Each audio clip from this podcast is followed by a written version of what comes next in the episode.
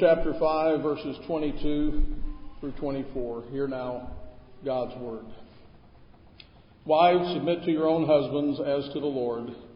For the husband is the head of the wife, as also Christ is the head of the church, and he is the Savior of the body. Therefore, just as the church is subject to Christ, so let the wives be to their own husbands in everything. And thus far, the reading of God's word, and all God's people said. Amen. We began our consideration of this text last week, focusing on the first reason for a wife's submission to her own husband. This notion of wives submitting to their husbands has become an increasing, increasingly odious notion in our postmodern world. Of course, people have detested the whole idea of submission from the beginning, starting with submission to God Himself. Rebels are often the heroes of our culture. But we're not surprised that the world hates God's order. Christians stand opposed to the current disorder. And we are laboring to establish the Creator's order. The antithesis could not be greater. The first reason that we were given in this text for a wife's submission is that it is a matter of nature. For the husband is the head of the wife. The original order and ordinance of God made it so. First Adam, and then Eve. We come now to the second reason, which tells us that the husband is the head of the wife, even as Christ is the head of the church. And so this builds upon the first reason. It adds a deeper theological dimension for us to consider title of the sermon today is Mystic Union. Our doctrine of the church, or what we would call ecclesiology, is vital at this point. We don't just study theology because it's an interesting hobby or curiosity or a special interest. We study it to understand what God thinks and what God says about any particular topic. And so when it comes to the church, the church is His creation. The church is this place where God brings His people, calls them out of the world, and gathers them together. And it is here that He builds His kingdom. It is here that He does this glorious work. And so our ecclesiology, our understanding of the church, is critical. If we don't understand the doctrine of the church, then I would suggest we can't really understand the doctrine of Christian marriage. A general idea of marriage is common among mankind. The ordinary or common view sees marriage as a legal contract which comes in handy. It's practical. It brings about a certain order in society. It helps when it comes time to pay your taxes or deal with property or children or divorce or inheritance, any number of kind of pragmatic things that make it helpful and useful for the organization of any society. It's a, again, way of recognizing a legal arrangement and of protecting certain interests.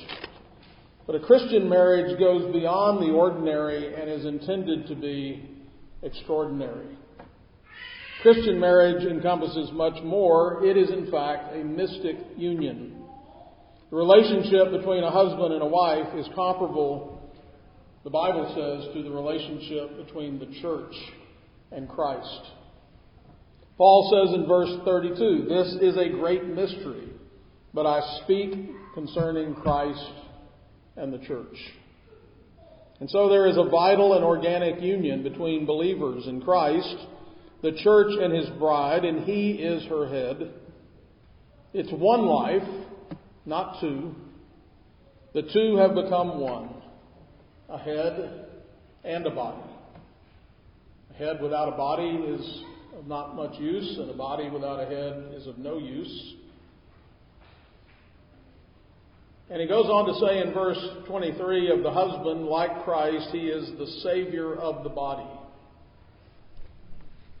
We typically think of the word Savior in a limited and more technical sense, but Paul is using it, I think, here in a broader sense. What is meant here is that he is a preserver, a provider. He looks after and he cares for his bride. Paul goes on to argue, for example, in chapter 5, verses 28 and 29 So husbands ought to love their own wives as their own bodies. He who loves his wife loves himself, for no one ever hated his own flesh, but nourishes and cherishes it just as the Lord does the church. And so, just as a man looks after his own body, he acts as a savior in doing so. He, he, also, it says also that the husband ought to treat his own, his own wife the way he treats his own flesh. Takes care of her. He is also her Savior. Likewise, the wife is the one who is provided for and protected.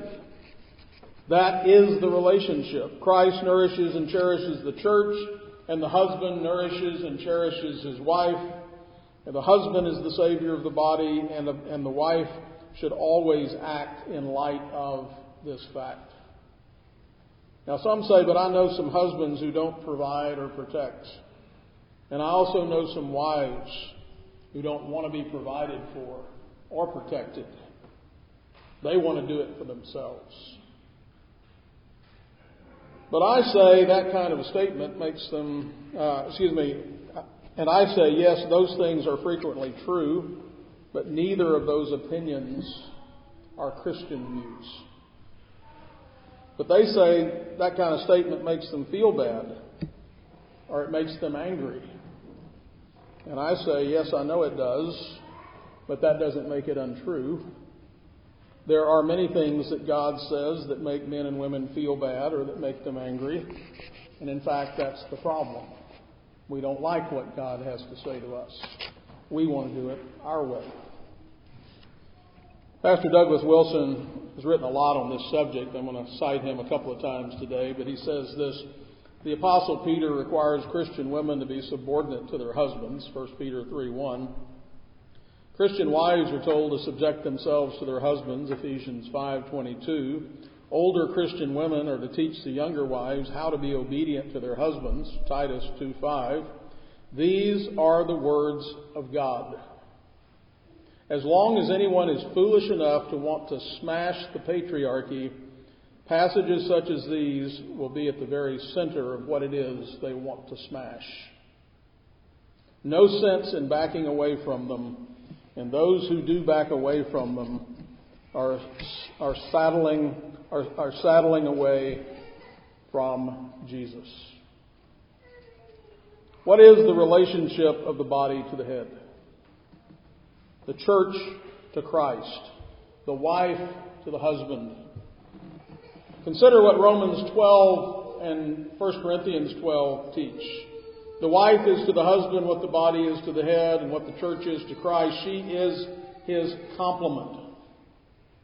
The Bible says that the essential thing about Christian marriage is wholeness and completeness. Adam was incomplete. And then God brought a helper suitable for him. Jay Adams describes this as he said if you took a grapefruit or an orange and you cut a zigzag through it and you had the two halves and you brought them together and they correspond, they fit to make the whole. And that's the picture here of the husband and the wife being brought together. And so this is what is essential. And the Lord God said, It is not good that man should be alone. I will make a helper comparable to him someone that fits. Now, isn't this what we think of when we think of the body as a whole? Martyn Lloyd-Jones writes this It is an organic, vital unity. It is one. It is whole. Now, that is the very idea we have here.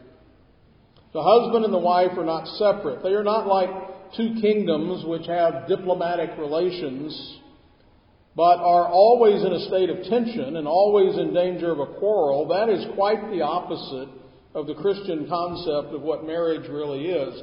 Christ and the church are one as the body and the head are one. But this ideal allows for differing functions, and that is what we are to, and that is what we are to grasp. Differing functions, differing purposes, special duties that only each part can perform, but it is vital that we should remember that each part is a part of the whole and that all of the separate actions are part of a unified action which leads to a corporate result. So what can we learn from about the wife's relationship to her husband as it pertains to this question of submission? Well, it certainly does not teach a passive timidity. I know some of you are relieved to hear that. And I think I heard a few amens quietly being uh, murmured. The Bible nowhere teaches that a wife should never speak or give her opinion. It does mean that a Christian woman will love to please her husband, to be useful to him, to help him, to aid him, to enable him to function as God has called him to function. It means that the wife doesn't operate independently from her husband. The analogy of the head and the body will not allow for that. Try to imagine your body operating, try to imagine your body operating independently from your head. There must be coordination between the two. And so if your body begins to operate apart from its head, what do we say? We say that person's having a seizure. They're out of control. And so we say something's wrong. Likewise, the, body must not delay action. Think of perhaps someone who's had a stroke and their, their mind is telling them to speak or to move, but they can't. The body's not responding, it's delaying in its response. Something's wrong when that happens. Submission involves the idea that she doesn't act before her husband, nor does she delay or hinder his action. The teaching of Scripture is that the initiative and the leadership should ultimately come from the husband, but the joint actions must always be coordinated.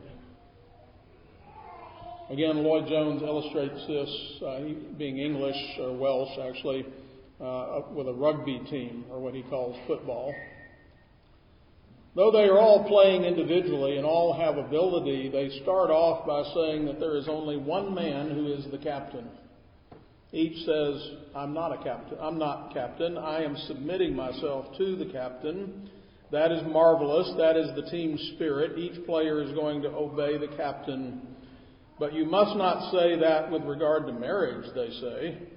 That is derogatory to women. That is old fashioned. That is Paul. That is the hard Pharisee. That is legalistic. That is the Old Testament.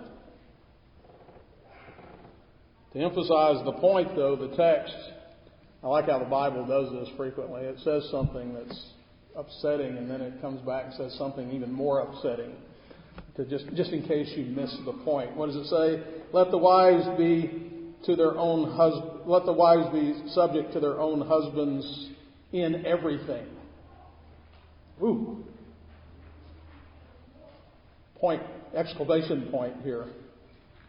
There doesn't seem to be a lot of wiggle room here. And the Bible has the audacity to not even apologize for such an outlandish statement. I know that some of you are thinking, but what if my husband won't take initiative or lead? What am I supposed to do then? Well, there are some things you can do and a number of things you can't do. You can continue to be a wife that pleases the Lord, and you can't sin. According to Romans 13, we are all subject to the state, and in other cases as well, where we're subject to various other authorities. And we know that there are limitations to all human authorities. The wife's submission to her husband does not require her, her, to obey immoral commands, and the husband's authority does not empower him to require or force his wife to disobey God. Her first loyalty is to God, and secondly to her husband. Wives, submit yourselves to your own husbands as to the Lord. This principle follows the example of the apostles who, recognizing uh, the necessity of submission to the civil authorities. Nevertheless, when the high priest said, Did we not strictly command you not to teach in this name, the name of Jesus? And look, you have filled Jerusalem with your doctrine and intended to bring this man's blood on us. But Peter and the other apostles answered and said, We ought to obey God rather than man. That's That's why we take all of Scripture when we read the Bible. We put it all together to understand these principles, where the limitations are. That's what, why wisdom is required. The remedy to many of these situations, according to the Word of God, is a path that will not necessarily be an easy one. There is suffering in the world. That includes yours and mine. There are hard things. There are hard circumstances. There are unexpected things. You say, Well, I was expecting this and I got that. Well, welcome to the world. That's the way it is. And what are you called to do as a Christian? You're called to respond to both the planned and the unplanned things in a godly way. You're not exempt because something happened that you weren't planning on happening. People are going to sin. People are going to disobey. Your husband or your wife or your children or your neighbor or somebody else is going to disrupt things. And what is your obligation? That's the question today. Today we're dealing with wives. We'll soon, like next week, start dealing with husbands. So, what is your obligation is to be in whatever place God has put you and make absolutely certain that you're responding to both the planned and the unplanned circumstances in a way that honors Him, in a way that reflects what He wants you to reflect godliness, maturity, wisdom. However, in the midst of that suffering, there can also be joy. There can be progress made through suffering. In fact, for most of us, if we look at our lives, we say most of our growth occurred after some difficult thing, after some challenge, after something that was very, very hard. We learn perhaps to be patient, or to be humble, or to pray more, or to trust God more, or to bite our tongues more. We learn through adversity. And so some of that adversity is there to help you grow. But how seldom are these instructions taken to heart and earnestly applied?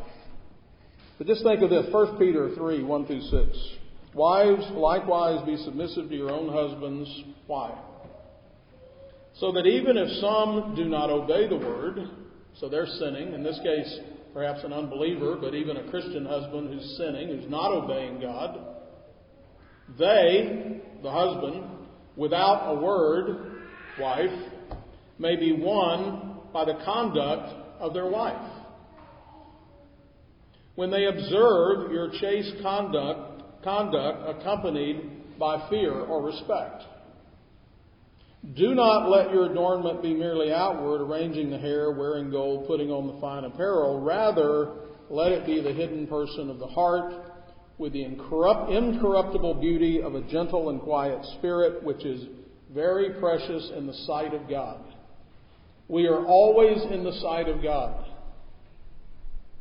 For in this manner, in former times, the holy women who trusted in God also adorned themselves, being submissive to their own husbands, as Sarah obeyed Abraham, calling him Lord, whose daughters you are if you do good and are not afraid with any terror. Again, he's addressing wives who are married to unbelieving husbands and saying, Your conduct ought to emulate Sarah here and it ought to be so respectful and so godly and so gracious, uh, if I can paraphrase, that your husband ought to be saying, Wow, that's amazing. That's remarkable. That's attractive. It's more attractive than a nice dress, than fine adornment. Now, let me say, I acknowledge, and you know this, there are many hard cases in the world and yours might be a hard case. This makes having a good community all the more important so that there is godly support at every level. A strong church is critical for a strong marriage. Nevertheless, we, you, may not take matters into our own hands and thereby make the problem worse. Again, Pastor Wilson wrote Some forms of feminism began as an understandable protest against the misbehavior of men But because it was just understandable and not biblical, the whole thing rapidly became a blank check, blank check permission for the misbehavior of women. And just as the misbehavior of men could not be effectively rebuked in its time of strength, so also misbehavior of women is off limits now.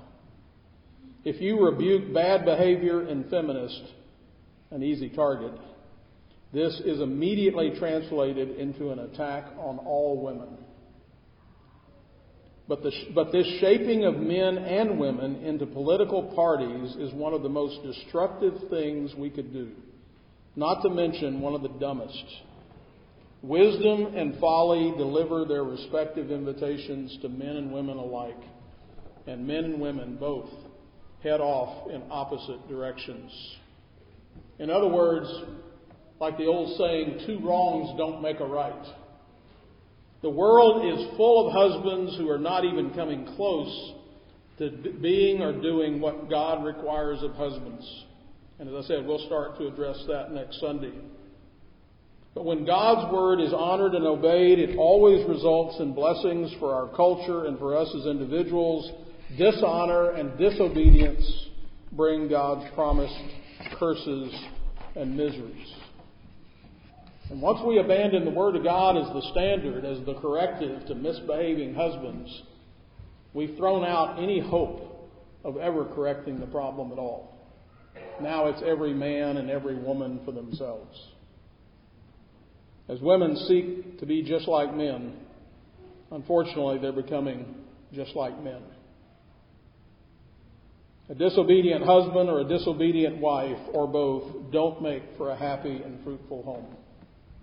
Moreover, they produce generation after generation of untrained, undisciplined, and frankly unloved children who will go forth and repeat the process. Exodus 20, 5 through 6. For I, the Lord your God, am a jealous God, visiting the iniquity of the fathers upon the children to the third and fourth generations of those who hate me, but showing mercy to thousands to those who love me and keep my commandments. As long as we are focused first on what the so called other side is doing or not doing, we will never remove the log from our own eyes. Another person's sins never, ever justify mine. The husband's love for wife and the wife's honor for her husband is not optional, nor is it predicated upon the action of their spouse. Men and women alike must submit to God's instruction if they're to know His blessings. This is why, single people, this is why who you marry is so, so important.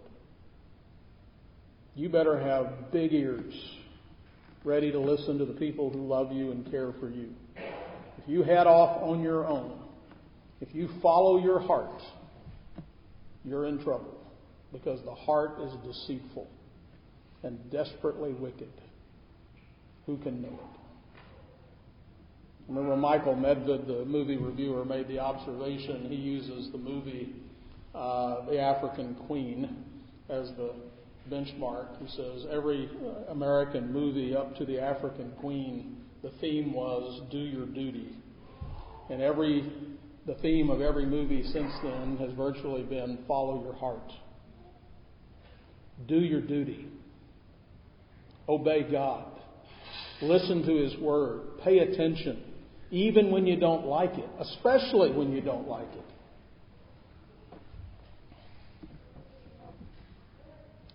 A man should never marry an unlovable woman, and a woman should never marry a man she doesn't first respect. B.M. Palmer offers this old and poetic description of the cooperative relationship between husband and wife. And I read this again. I've used this before, and I read it again. I thought that's pretty flowery and all a little syrupy and all that. And I thought, no, it's really lovely. What happens is we live in such a hard world that such images and pictures have made us resistant to be able to perceive and enjoy the way things, at least the way things ought to be. He says God never meant the vine to grow like the oak in the forest in sturdy independence, buffeting the storm, but to clasp with its tendrils the support given to it. To twine around that oak itself, covering its limbs with rich foliage and lifting its frail head sometimes even above the rugged strength by which it is upheld. This is more than a figure of rhetoric. It, it, it admirably depicts the clinging dependence which is constitutional with women. As the vine has a root of its own, which is the source of its life, so, so is the wife rooted in the consciousness of her distinct personality. As the vine grows by the power of a life within itself, so does this personality of the wife find expression in the free exercise of her own volitions. Yet as the vine clings to the rude prop by which it is sustained, so does the gentle will of the wife knit to the will of which her own is the counterpart. Where human nature, only in its original and normal state, the two would move together without friction or jar by a happy coalescence. But in its fallen state, it must be controlled by positive law added because of transgression. And so the abuses of men and the distortions of feminists have often made men and women enemies rather than partners. Attempts at eliminating distinctions between the roles of men and women have harmed both, both genders because they have disregarded what God has established as the godly means of producing happy and productive homes. No one gains blessings by disobeying God. As I began and last week and this week pointing out we're not enemies, we're on the same team. We're Christians. We all desire to know what God's word says. What is God is God going to create my identity or am I have I been given a blank slate, a tabula rasa that says go be who you want to be. Who do you feel like being? Define yourself. That's what the world says. That is at the heart and core of what the world is telling everyone now. But we're Christians. We denied ourselves. We're following Jesus. We want to know what He says. He created us. And He created us with a purpose and a place. You know, the, all the problems began when Satan and, the, and a third of the angels did not keep their domain. God put them in a place, and they didn't want to be in that place. They wanted to be in another place. And so God calls us to be in particular places. And is it hard? Yes. Especially because we're sinners and rebellious and prideful, and we want to go against the grain. But part of this submission is learning to submit to the will of God joyfully and to receive the blessings that come when we discover that sure enough, he knows more about this than I do. He knows what he's talking about, and I don't. And when I do things his way, lo and behold, things begin to happen in a glorious and happy way. The family gets better, the relationships get better. When I do it my way, they start to fall apart. And then I want to blame other people for, for them falling apart. It's somebody else's fault. It can't be my fault. But when we all bow before Him, things change. And so that's the starting place. And I, I realize the nature of a sermon is that you have to simplify, you have to condense. And I know there are a lot of very particular difficult situations. And again, we're going to try to address some of those as we go forward. But I want to conclude with this today. A quote from Lloyd Jones again. And this is a, a, a question for wives today, since this sermon is primarily here, though it has broader application. And finally, wives, ask yourself this question Can I honestly go in my present attitude and condition into the presence of the Lord, who, in spite of me and my vileness and my sinfulness, came from heaven and went to the cross of Calvary and gave himself and his life for me? If you can face him all is well. I have nothing to say. But if you feel condemned in His presence, about your attitude, about your relationship in any aspect, go and put it right. So that when you go back to Him again, it will be with a quiet conscience and an open spirit, and you will be able to rejoice in His holy presence.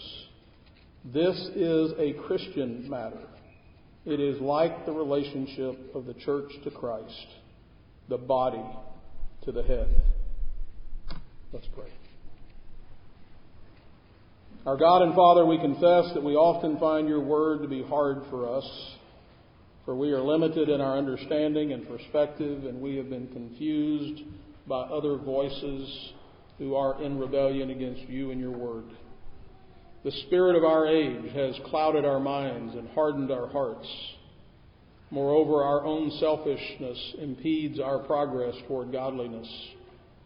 This is true for husbands and wives, but I pray especially today for wives, some of whom are in hard places. Grant them a heart for you and for holiness. May their submission be first to you, so that they might trust and obey in regard to these matters relating to their husbands. And may they become the godly examples and models of what the church should be toward Christ, that the Word of God may not be blasphemed. Strengthen them and give them joy as they follow you all the days of their lives. We pray in Jesus' name. Amen. Amen. Matthew chapter 9, verses 23 through 26. Then Jesus said to, to, them all, If anyone desires to come after me, let him deny himself and take up his cross daily and follow me. For whoever desires to save his life will lose it, but whoever loses his life for my sake will save it. For what profit is it to a man if he gains the whole world and is himself destroyed or lost? For whoever is ashamed of me and my words, of him the Son of Man will be ashamed when he comes in his own glory and in his Father's and of the holy angels. For each of us, the beginning of salvation starts with self denial and submission to Christ and His Word. This is never easy, but it is always good.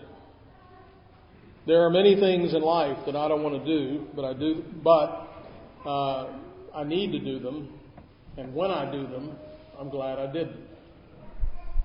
We return to this table week after week to regain our focus, to remember our call, to renew covenant with God, following Jesus wherever he leads, and saying to him, Nevertheless, not my will, but your will be done. That is the foundation of our calling as Christians in all of our respective roles. And so let us come and eat. O Lord our God, teach us to know that grace precedes, accompanies, and follows our salvation, and that, and that it sustains us. From Calvary's cross, wave upon wave of grace reaches us, deals with our sin, washes us clean, renews our hearts, strengthens our wills, and draws out our affection, kindles a flame in our souls, rules throughout our inner man, consecrates our every thought, word, and work and teaches us to know your immeasurable love. How great are our privileges in Christ Jesus. Without him, we stand far off as strangers and outcasts. In him, we draw near and touch his kindly scepter. Without him, we dare not lift up our guilty eyes. In him, we gaze upon our Father, God and friend. Without him, we hide our lips in trembling shame. In him, we open our mouths in petition and praise. Without him, darkness spreads its horrors before us. In him, an eternity of glory, an eternity of glory is our boundless horizon. Without him, all within, within us is terror and dismay. In him, every accusation is changed into joy and peace. Without him, all things external call for our condemnation. In him, they minister to our comfort and are to be enjoyed with thanksgiving. Praise be to you for grace and for the unspeakable gift of Jesus. Bless now our Lord's day, rest, fellowship, and feast. We pray in Jesus' name. Amen. Amen. You are of God, little children, and have overcome them because he who is in you is greater than he who is in the world. Amen.